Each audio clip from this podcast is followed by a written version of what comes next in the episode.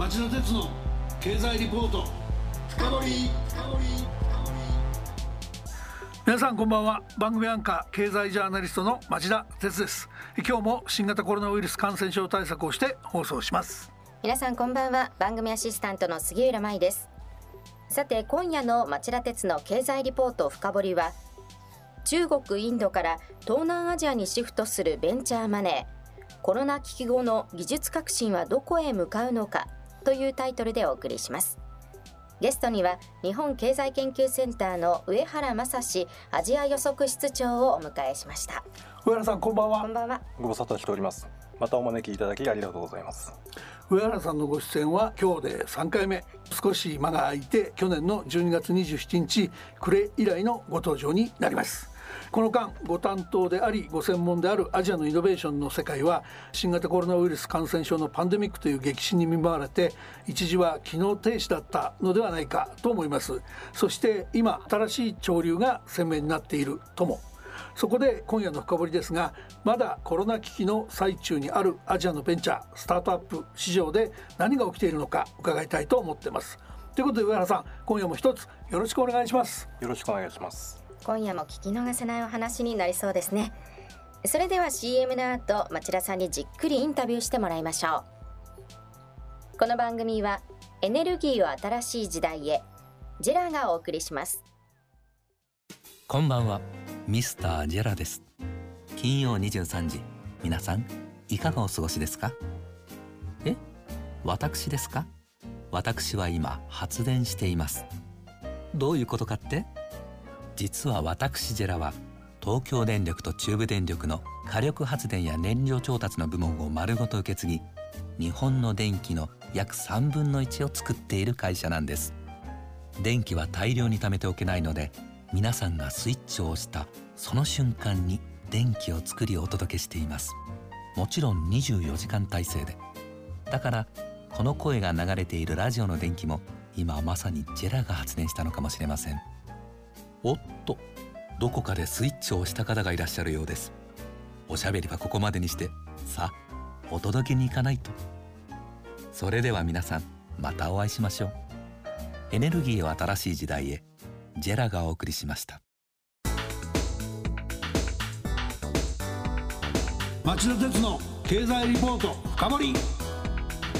杉浦さんまずは上原さんのプロフィールをご紹介してください。上原さんは1989年に東京大学の修士課程を修了され1991年から翌92年までイギリスのマンチェスター大学に留学しました。一方で1989年には日本経済新聞社に入社。東京大阪で記者として企業を中心に取材。シンガポールバンコクにも駐在されました。2015年に日本経済研究センター主任研究員に就任。現在はアジア予測室長も兼任されています。はい、杉浦さんありがとう。インタビューの前にご紹介しておきますと実は上原さんはコロナ危機からこの半年間世界のベンチャーキャピタル市場スタートアップ市場の動向に関して精力的に研究報告を発表してこられましたその一つがコロナ後のイノベーションハブという研究報告で第1回で8月18日公表の東南アジアに資金流入中院はシェア低下以来すでに5回を数えており今夜はこの研究報告をインタビューの題材に取り上げてお話を伺っていこうと思っています。それでは早速伺っていきましょう。この新型コロナ危機ですが世界とアジアのベンチャーキャピタル市場に一体どういった変化をもたらしたのでしょうか。また全体感だけでなく国ごとの変化も聞かせてください。その変化は何を意味しているのかも説明していただけると嬉しいです。はい。世界全体では予想通りベンチャーキャピタルの投資は落ち込んでいます。パンデミック宣言のあった3月から7月までの数字ですがベンチャーキャピタルが投資したスタートアップの数は9537社で前年同期に比べ3分の2に落ち込んでいましたしかし投資金額では1077億ドルと5%しか減っていませんスタートアップ投資も若干バブル気味で2018年から減少傾向に転じていましたのでまあ、意外とコロナで投資を控えているということでもないのかもしれません。むしろ投資はユニコーンと呼ばれる、まあ、比較的大きなスタートアップに集中している傾向も見られます。株式市場もそうですが、コロナショック後、急回復し、ビッグテックに資金が集まっているという状況です。未公開株企業でも大きなところ、ユニコーン企業ですね。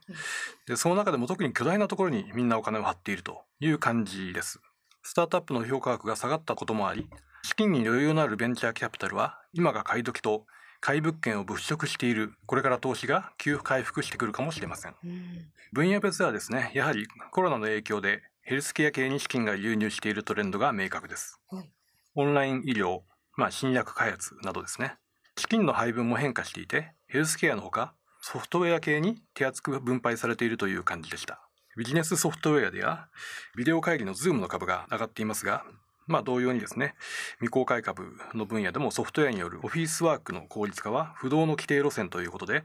ビッグデータ解析、クラウドサービス、ロボティクスプロセスオートメーションといったビジネスが注目されています。モビリティ関連では自動運転系に資金が流入しているという印象です。8月からはですね、国地域別の視点からどこがイノベーションハブとしてコロナ後に浮上してくるかを見ています。特にアジア投資に温度差が見られました。まあ、金額では1位のアメリカは不動で若干増えていましたが、2位の中国が7.6%減、3位のインドが55%マイナスと激減しています。まあ、そうした中で東南アジア6カ国はですね、合計でおよそ3倍に増えていました。まあ、もともと数字が小さかったこともありますが、マレーシアを除いて5カ国が前年同期比プラスになっています。上原さん、その東南アジアの注目はどこですか？東南アジアの中で特に注目はインドネシアです。えー、投資の伸びが前年同期の6倍と最も顕著に伸びていました。金額のレベルも米中 A に次ぐ第4位でした。まあ、これまでインドがですね、えー、4位だったんですが、まあ、それを上回りました。インドネシアでイノベーションかと思うかもしれませんが、えー、インドネシアにはですね、ユニコーン企業、まあ、いわゆる評価額が1000億円以上の未公開企業が4つあり、東南アジアでは最も多いんですね。シンガポールの2社よりも多い。一人当たりの GDP ではシンガポールはもちろんのこと、えー、マレーシアやタイよりも低いんですけども、インドネシアの人口は3億人以上と ASEAN の半分を占めて、市場としての潜在力は非常に高いと考えられています。東南アジアではシンガポールと並ぶイノベーションハブになりつつあると言えると思います。上原さんのその中でも特に注目のユニコーンというのはありますか？はい。まあ、今回あのベンチャーキャピタルの投資が6倍になったと言いましたけども、まあ、それは一重にライドシェアのゴジェックの存在が大きいんですね。まあ、もともとバイクタクシーの呼び出しアプリの会社でしたが、今は荷物の配達とかですね、フード宅配、マッサージ費の送迎までと、あらゆるサービスを同じアプリの中で受けられるようにしています。支払い決済のプラットフォームを持っているのが強みとなっているわけです。まあ、日本の PayPay とかが目指そうとしているスーパーアプリというビジネスモデルであります。この3月にはですね、Google や Facebook、テンセント、三菱商事などから資金調達しています。シンガポールも同様で、まあ、ゴジェックのライバル、グラブという会社があるんですけども、この会社がお金を集めています。グラブはですね、コロナショック前にトヨタ自動車や三菱 UFJ ホールディングス、アリババ、ソフトバンクグループなどから資金を調達しています。ゴジェックやクラブはそうして調達したお金をさらに周辺のスタートアップに投資するというようにお金を周りに落としています。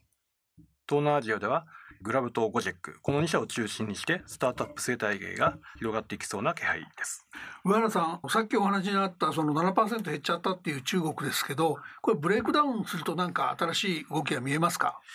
中国はですね全体で伸び悩んでいるんですけども、まあ、特にあの上海北京広州杭の州ですね、はい、といったスタートアップが集積している三大都市の落ち込みが大きかったです、うん、ただ深センだけはですね前年同期比2倍伸びを牽引したのが MGI テックというメーカーです。深センはスマホなどものづくりの集積で有名ですが MGI テックはゲノム解析装置の開発製造メーカーです。ゲノム解析サービス大手の BGI の子会社ですが地元のベンチャーキャピタルなどから出資も受けています。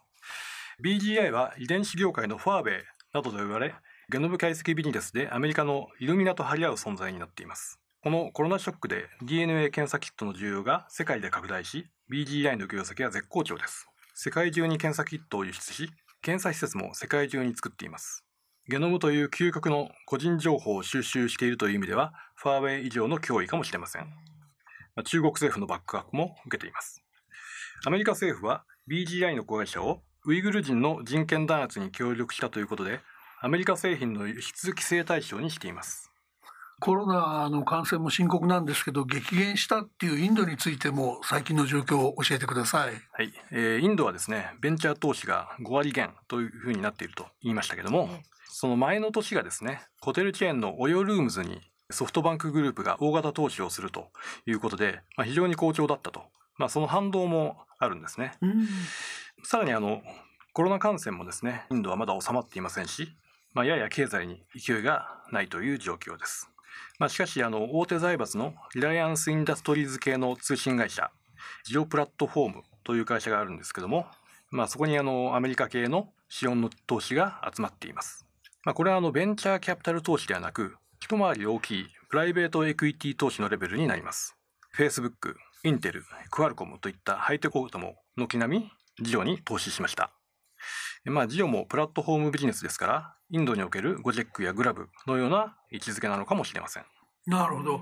今までお話に出なかった国でも全然構わないんですが個別の投資対象で上原さんの目に留まったのはどんな案件だったんですか？投資したベンチャーキャピタル投資を受けたベンチャー企業その企業が起業家を目指している技術やサービスも合わせて紹介してください。あるいはそこからどんな分野の成長が今後見込まれる？なんていう話も歓迎です。そうですね。注目しているのはですねアメリカパランティアテクノロジーズという会社です。アメリカ全体としてはベンチャーキャピタル投資は微増と、まあ、ほぼ横ばいでしたけども、中でもシリコンバレーが40%プラスと伸びていて、それを牽引した企業の一つがパランティアです。あのピーター・ティール氏が作った会社です。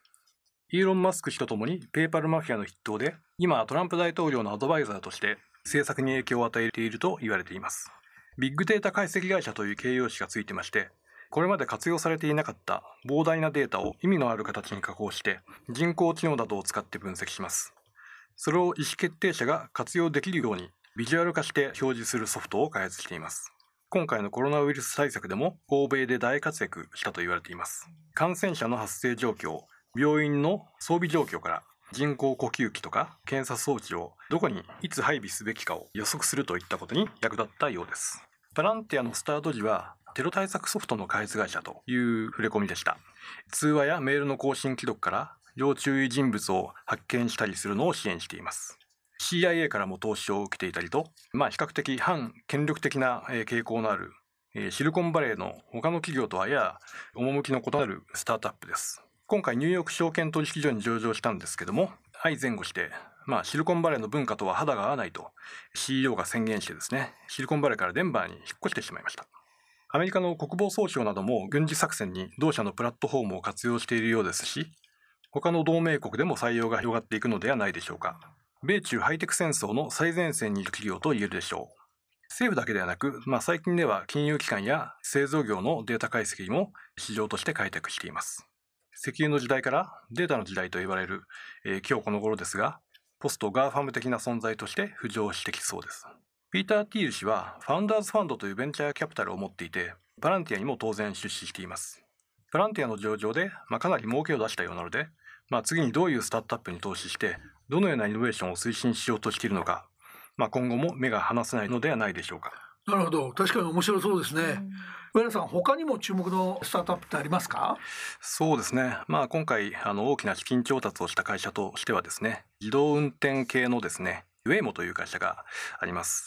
もともとは Google の社内プロジェクトとして推進していたプロジェクトなんですけども、これをあの分離独立させてですね、えー、外部の資金、ベンチャーキャピタルの投資も受けて、今非常に高い評価額を得ています。なるほ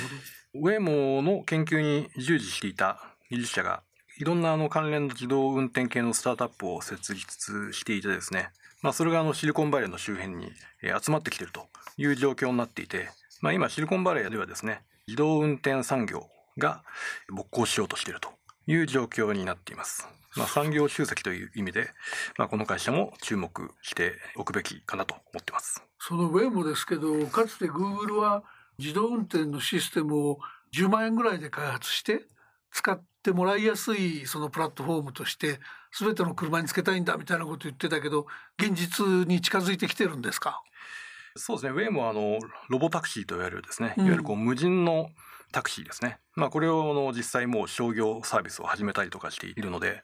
ソフトウェアの提供っていうだけではなくてですね、まあ社会インフラとしてロボタクシーを普及していこうということなんじゃないかと思います。その分野本当に面白そうですね。まあ、無人のタクシーならば、まあ、これからあの需要も伸びてくるんじゃないかと。まあ、非常に、えー日本は自動車産業、えー活発ですけども、これはどっちかっていうとですね、ものづくりというより、まあ、ソフトウェアの分野なんで、どう日本が巻き返せるか注目すべき産業分野なんじゃないでしょうか。まさに DX デジタルトランスフォーメーションの先端ですね。そうですね。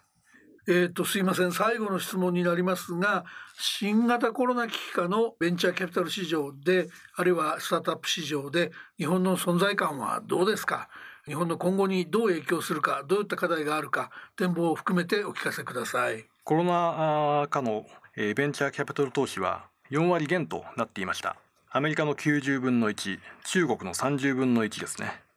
有望なスタートアップがいないので、世界の有力ベンチャーキャピタルが日本に来ないのか、あるいはベンチャーキャピタル産業がないので、日本でスタートアップが育たないのか、まあ、どちらかは分かりませんが、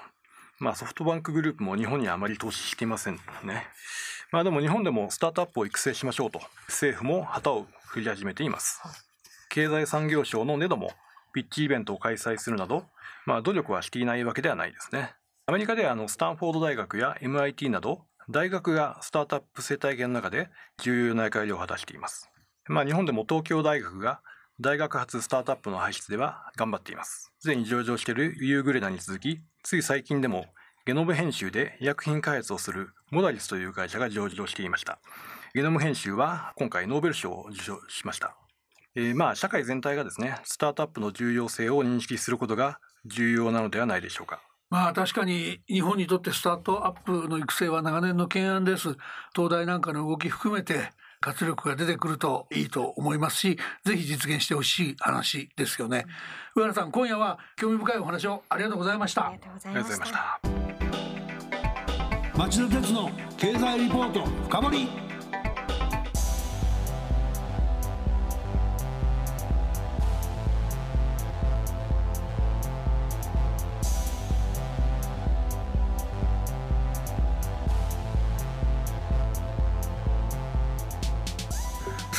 杉浦さん、はい。上原さんのお話はどうだったですか、最後のまあ日本の存在感の薄さというのはどうしても否めませんが、インドネシアをはじめとした東南アジアの勢い、まあどんな企業が注目で今後成長していくのか大変勉強になりました。ぜひあの就活中の学生さんとか、うん。聞いていただきたいなと思いますね。本当にそうですね。リスナーの皆さんはどうお感じになられたでしょうか？さて来週はアメリカ大統領選と内外経済の行方。国際協調復帰ならアメリカの成長上振れもというタイトルで日本経済研究センターの猿山澄夫首席研究員にアメリカの大統領選挙後を睨んで世界や日本の経済の先行きを深掘ってもらおうと思っています。どうかご期待ください。来週も金曜夕方4時の町田鉄の経済ニュースカウントダウンから3つの番組でお耳にかかりましょう。それでは皆さんまた来週。この番組はエネルギーを新しい時代へジェラがお送りしました